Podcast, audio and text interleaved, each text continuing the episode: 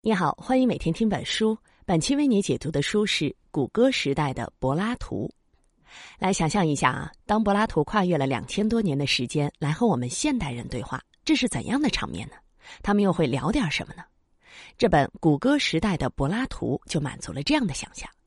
作者假设了一系列的场景啊，比如说让柏拉图出现在谷歌总部里，出现在教育论坛上，出现在电视节目里，让他和工程师、心理学博士、两性作家还有神经科学家进行对话，去探讨道德、爱情、自由意识这些哲学里常见的大问题。那么，这位作者为什么要写这么一本书呢？因为他想试图解答一个核心问题，那就是科学发展到了今天这个地步。一切哲学问题似乎都已经被科学解决了，那么我们还需要哲学吗？这个问题呢，乍一听好像和我们的日常生活没有什么关系啊，但是其实呢，作者的答案和我们每个人都息息相关。为什么这么说呢？作者认为，哲学问题本身具有拒不服从性，也就是说，像道德是什么、教育的目的是什么等等这些哲学的大问题啊，绝不会满足于一个唯一标准答案。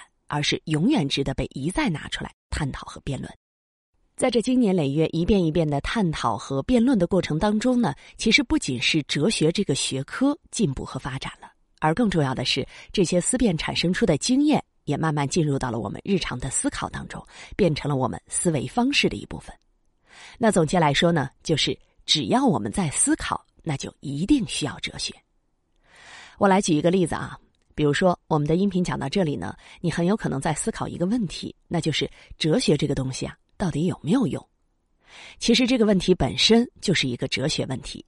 我们不管这个问题的答案是什么啊，我们先来思考一下这个问题的先决条件，那就是为什么凡事必须得有用？又或者说呢，为什么要靠有没有用这个标准来检验哲学？有没有用这个预设本身其实就是一种哲学判断。所以你看，当你认为你在思考哲学的时候，其实你已经带着哲学去思考了。其实啊，作者写这本书的动力呢，还有一个，那就是他作为一名当代的哲学家，感受到了一种威胁感。这种威胁感来自于哲学和科学之间的紧张关系。越来越多的人相信哲学无用论，相信所有问题呢都可以靠科学解决。如今，科学杂志把哲学比作是一种虚无缥缈的空洞猜想。当代宇宙学家克伦斯·克劳斯公开表示说：“哲学是其他什么都学不好才不得已选择的学科。”那在这种大环境之下，身为一名科学哲学家，作者身处这种紧张关系的核心，他有一种强烈的使命感，要对于嘲讽哲学的科学家们提出反驳，证明哲学在人类社会里依然扮演着不可或缺的角色。这本书的英文原版在二零一四年推出之后呢，就受到了学术界的一致好评。评论家们不仅肯定了作者格尔茨坦对于柏拉图的哲学的解读，同时还对于他在叙事方面的文学造诣是赞叹不已。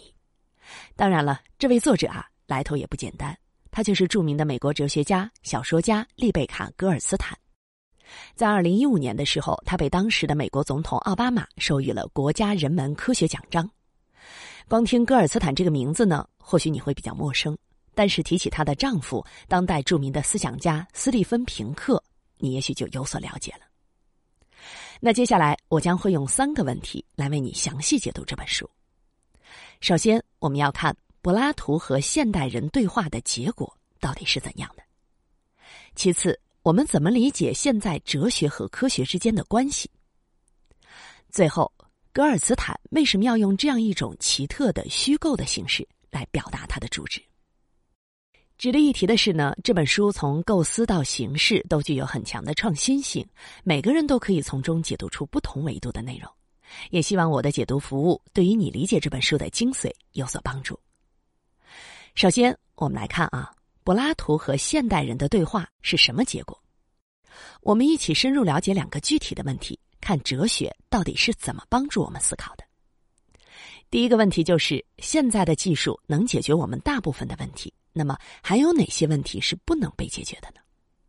为了说明这个问题，戈尔茨坦让柏拉图和一位谷歌的工程师在谷歌总部进行了一场辩论，从中发现道德问题不能被技术解决。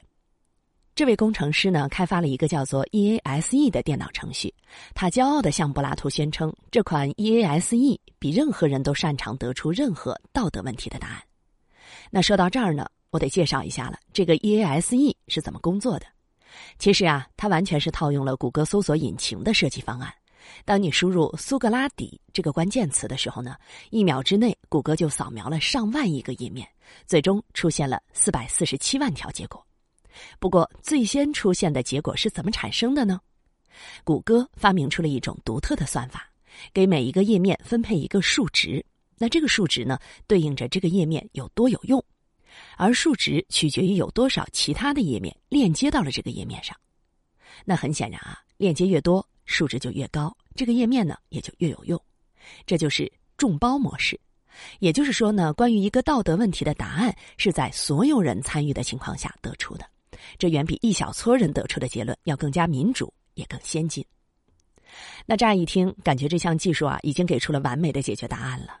但是，身为哲学家，柏拉图并没有质疑这种电脑算法是不是科学的，他质疑的是这种算法的一个设计前提。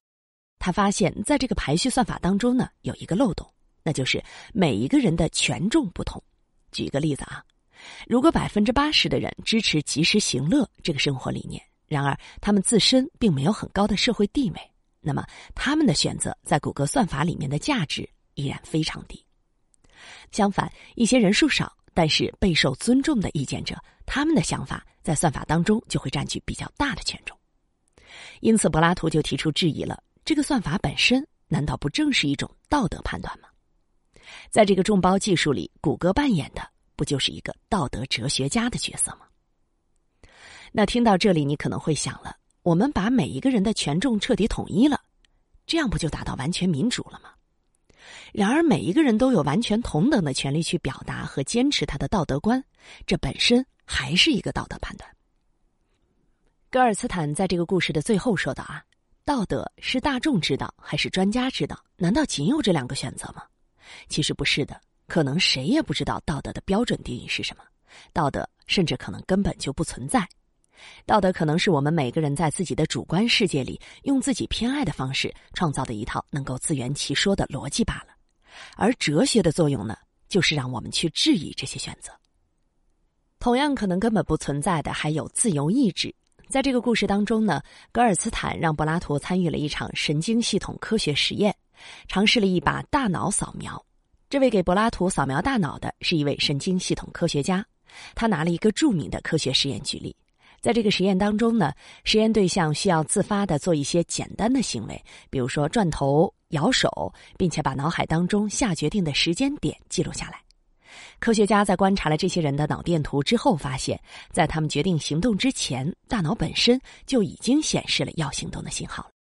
也就是说，我们的行为只是我们大脑当中几万亿个神经元之间交互的物理结果，不存在什么自由意志。柏拉图并没有否定科学家的说法，但是呢，他反问了一个问题：在苏格拉底入狱之后，他有无数次的机会从狱中逃走，然而他为什么一直坐在监狱里，最后喝下毒酒身亡呢？如果用科学家的说法，那是因为苏格拉底的身体有坚硬的骨头和有韧性的肌肉，骨头的关节处呢能够自由移动肌肉，让他的身体弯曲，所以他能盘腿坐着。那柏拉图是怎么来解释苏格拉底坐着的行为呢？你可能会想了，柏拉图会强调苏格拉底对法律、对自己哲学的信仰，让他做出了和生物本能截然相反的行为。但是呢，柏拉图并没有强调这些，而是又提出了一个问题来引发我们进一步的思考，那就是什么才能算作是原因？苏格拉底之所以能端坐在监狱里呢，是因为他身体的骨骼、肌肉和神经支撑着他。那这个时候，身体是条件，而意志才是原因。条件并不能成为原因。苏格拉底说过，他是自己选择坐下接受惩罚的，因为这是一件比逃跑更恰当也更光荣的事情。这个简简单单的解释呢，可以穿越两千年的岁月，放到今天也能轻松理解。这种原因的可解释性，构成了人和人之间关系的连贯一致，这样才构成了我们的世界。所以，神经元说法呢，其实是一种没有任何连贯性，而且提供不了任何解释的说法。然而，科学家也犀利的质问柏拉图了：按照你这样的解释，那苏格拉底会解释说他是为了真理，他老婆呢会解释说他是为了虚荣，审判他的人会解释说他是因为懦弱。如果这些被看作是原因，那么同一件事情就会产生太多不一样的解释了，这会让整个事件充满了不确定性。让我来总结一下柏拉图和科学家两方的观点啊。如果用科学来解释原因的话，那么得到的是毫无解释的不连贯性；如果用哲学解释原因呢，你会得到太多解释的不确定性。那么究竟哪一个更好呢？没有人能回答这个问题。当然了，科学在不断的发展，或许有一天呢，科学能够提供既连贯又确定的方法。但是在此之前，哲学家会一直提醒他们：你们还没有做到。格尔茨坦还要依靠柏拉图这个形象来讨论第二个问题，那就是什么是爱。这里说的爱呢，可以是对孩子的爱，而对孩子最好的爱就是给他们最好的教育。让我们来看一看，当柏拉图和现代教育专家坐在同一场教育论坛上，他们会怎么就儿童教育展开思辨。在这里啊，格尔茨坦塑造了一个亚裔虎妈徐教授这样一个人物形象。徐教授的理念呢，可以说是代表了现在中国家长的普遍心态啊，那就是一定要培养出一个杰出的孩子，成为一个卓越超常的孩子，获得的不只是比别的孩子更多的金钱和地位，而是他会更有掌控自己人生的自由，这才是所有家长的共同愿望。柏拉图并没有反驳徐教授的看法，而是针对“杰出”这个词展开了思维联想。在这个问题上，柏拉图承接了他的老师苏格拉底的观点。他把杰出理解成为了一种独立存在个体的更纯粹的崇高品格。在柏拉图的理想国当中，有一个很出名的比喻啊，叫做裘格斯的戒指，说的是呢，即便是有一个人有一枚隐形的戒指，戴上以后做任何的坏事儿都不会被惩罚，那么他也不应该做任何的坏事。只有在这样的情况之下，他才是一个拥有崇高品格的人，他的人生也因此就有了意义。一个有意义的个体是和社会集体、国家政治直接捆绑的，因为只有杰出的个体才能领导好、服务好国家和人民。在这个故事当中，格尔茨坦想表达的是，当育儿专家们都在寻找各种方法让孩子变得杰出，而哲学家们思考的则是什么构成了杰出。你可能难以想象啊，崇高品格还可以和爱情、情欲联系在一起。我们常常会听到柏拉图式的爱情这个说法，简单理解的话呢，就是没有性关系的恋爱关系。格尔茨坦要为柏拉图证明这个理解啊，早就偏离了柏拉图原来的意图了。为了让我们理解柏拉图的真实寓意，格尔茨坦虚构了一个情感专栏，让柏拉图为那些为情所困的男男女女提供咨询辅导。这是一次现代感情观和古典爱情哲学的对话。让我们来看一看柏拉图是怎么推销他的爱情观的。柏拉图所歌颂的爱情呢，是一种重视知识的爱情。我们怎么去理解这种爱情呢？首先，我们要了解啊，这里指的知识是什么？具体有两种。第一种知识是，当你爱上一个人的时候呢，你会努力的学习他的现在和过去，他身上发生过任何细小的事情都是值得学习的。只有这样，我们才能和对方建立强烈的亲密感。还有一种知识是无关你爱的人本身。而是一种更客观存在的广义上的知识，比如说数学、美学等等。当两个人共同学习、领悟到知识的那一刻，知识在两个灵魂之间流转，让原本干瘪的两个人都充实了起来。这是一种再深刻不过的亲密关系了。我们可以想象啊，这一段关于爱情的描述啊，可能是源于戈尔茨坦和她丈夫的日常生活。你可能已经感觉到了，当柏拉图谈到爱的时候呢，也充满了一股学习知识那种说教的味道。为了更加深刻的去理解柏拉图对于爱情的观点呢，我们要一起回到古希腊时期，看一看当古希腊人在谈论情和爱的时候，他们究竟在说什么。古希腊人，包括柏拉图在内，在歌颂爱的时候呢，普遍是在描述男性之间的同性关系。在那个时候。异性恋关系呢，被认为是一种只带有肉欲或者生殖目的的较为低层次的爱。还记得我们刚才说到的崇高品格吗？男性之间的爱情呢比较高级，因为当时男性情侣呢一般都存在着比较大的年龄差。那这样的结合呢，可以让年轻的男性从年长者那里学到崇高品格。这种高尚的品质通过同性关系之间传承，能够进一步的巩固和凝聚整个城邦的力量。在柏拉图看来啊，对于国家建设没有帮助的爱是不值得一提的，因为对于柏拉图这个忧国忧民的人来说，不仅仅是小孩的教育，爱和性也一定要和国家福祉紧紧的捆绑在一起。那什么是柏拉图式的爱情呢？用苏格拉底的一句话来概括啊，那就是。我们应该把对于美貌男孩子的爱转化成一种更客观、更无形的美，比如说知识的美。在这样的转化过程当中，我们也体会到了哲学对情欲的教化，开始对情欲进行反思。我们开始追求知识，最终达到理性，超越了我们本身的情欲。那这个过程呢，就是哲学。我们需要哲学，不仅仅是因为它会启发我们如何去爱，还会引发我们思考什么是爱。了解完了这两个具体问题之后呢，我们再来简单的总结一下啊。哲学帮助我们的方式就在于，哲学提出的问题放到现代还依然没有被解答，也依然需要被解答。在思考和试图解答哲学问题的过程当中，我们重新审视了我们的生活。在音频最开始的时候，我们说到了格尔茨坦撰写这本书呢，是为了给哲学证明。那么，我们来理解一下，在现代哲学和科学之间到底是什么样的关系？科学和哲学在现代社会当中正处于一种微妙的对立关系。现代科学特别看不起哲学。格尔斯坦想，如果能证明最看不起哲学的科学其实也离不开哲学，那么其他任何对于哲学的质疑也就都显得苍白无力了。那这个时候问题就来了啊，究竟是什么区分了科学和非科学的边界呢？你肯定会想到那句著名的格言：“实践是检验真理的唯一标准。”那么，什么能检验真理，什么不能呢？很多科学家会用一个最基础的科学原则来解答这个问题啊，那就是卡尔波普尔提出的可证伪性。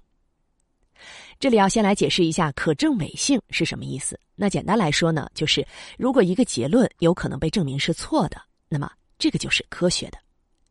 举个例子，地心引力这个物理概念呢，就是可证伪的。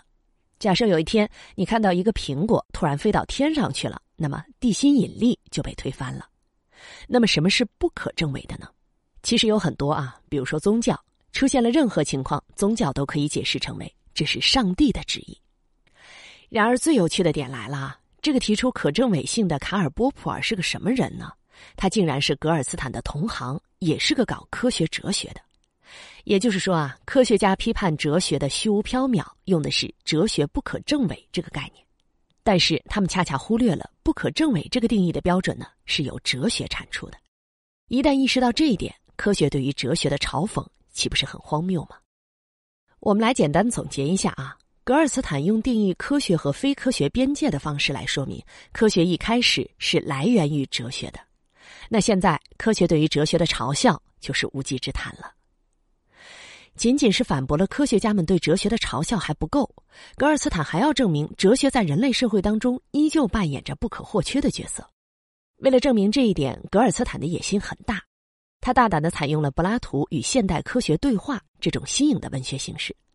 在原书当中，格尔斯坦采取了每两章内容为一个主题的形式，其中一章内容解读的是某个主题下的古希腊哲学思想，而另一章呢，则是让柏拉图这个角色进入到现代环境当中。和现代人进行对话，用这种方式再次诠释了这个主题。那在这里，我想为你详细解读一个问题，那就是为什么作者要选择柏拉图来当这个哲学的代言人呢？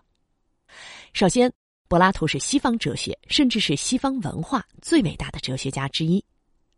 哲学家怀特海说过：“整个西方哲学史就是柏拉图的注脚。”柏拉图所探讨的哲学问题涵盖了政治、道德、国家、自由意志、幸福等等，可以说呢，生活当中的任何问题，你几乎都能找到柏拉图对此的思考。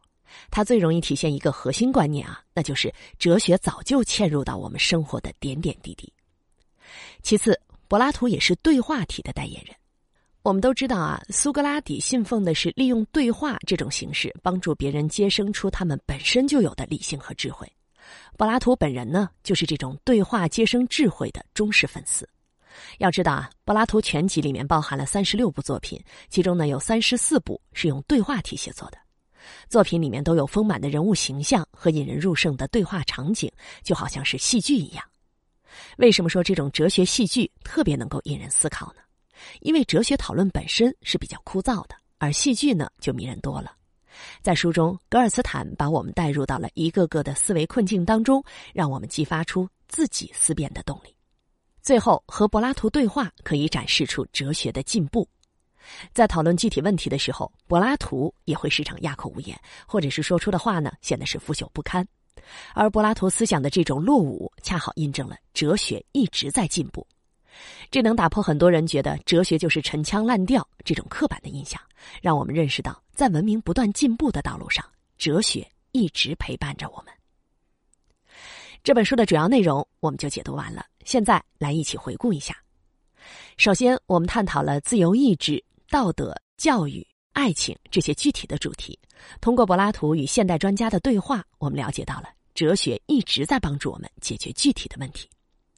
哲学帮助我们的方法，并不是告诉我们答案，而是去引发我们思考问题本身的构成和意义。接下来呢，我们引出了这本书的核心观点，那就是哲学早就渗透到了我们生活的方方面面，我们始终需要哲学。无论是和哲学保持对立的科学，还是看上去和哲学很疏远的日常生活，都离不开哲学。最后，我们讨论了作者的创作形式。他利用这种虚构的文学表现形式，把哲学代言人柏拉图拉到了现代社会当中。格尔斯坦这样的写作手法，也是对苏格拉底和柏拉图表示致敬。这绝不只是一个花俏的文学手法，而是包含了格尔斯坦的创作野心。格尔斯坦的这本书之所以精彩呢，是因为他提醒了我们，哲学的重大意义在于他一直坚持对问题本身意义的不服从。哲学的存在和进步，并没有科学那么肉眼可见，因为它早就刻在了我们的思考路径之中了。这就是为什么今天我们依然需要哲学。以上就是这一期音频的全部内容，你还可以点击音频下方的文稿查看完整文字和脑图。恭喜你，又听完了一本书。